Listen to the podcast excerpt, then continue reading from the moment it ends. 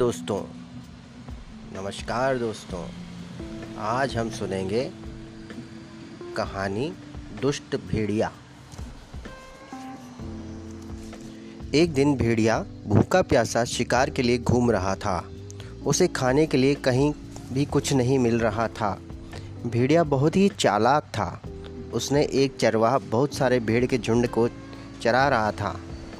भेड़िए ने बहुत ही चालाकी से एक भेड़ को मारकर उसकी खाल पहन ली और झुंड में बहादुरी से शामिल हो गया।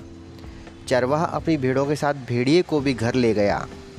भेड़िए ने पूरी योजना बनाई कि सुबह होते ही एक एक करके सब भेड़ को खा जाएगा। दूसरा दिन होते ही चरवाहा के घर पे मेहमान आ गए। तो उसने मेहमान नवाजी के लिए एक मोटे ताजे भेड़ की बलि चढ़ा दी। मारने के बाद चरवाहा आश्चर्यचकित हो गया। उसने देखा कि भेड़ की खाल में ये तो भेड़िया है।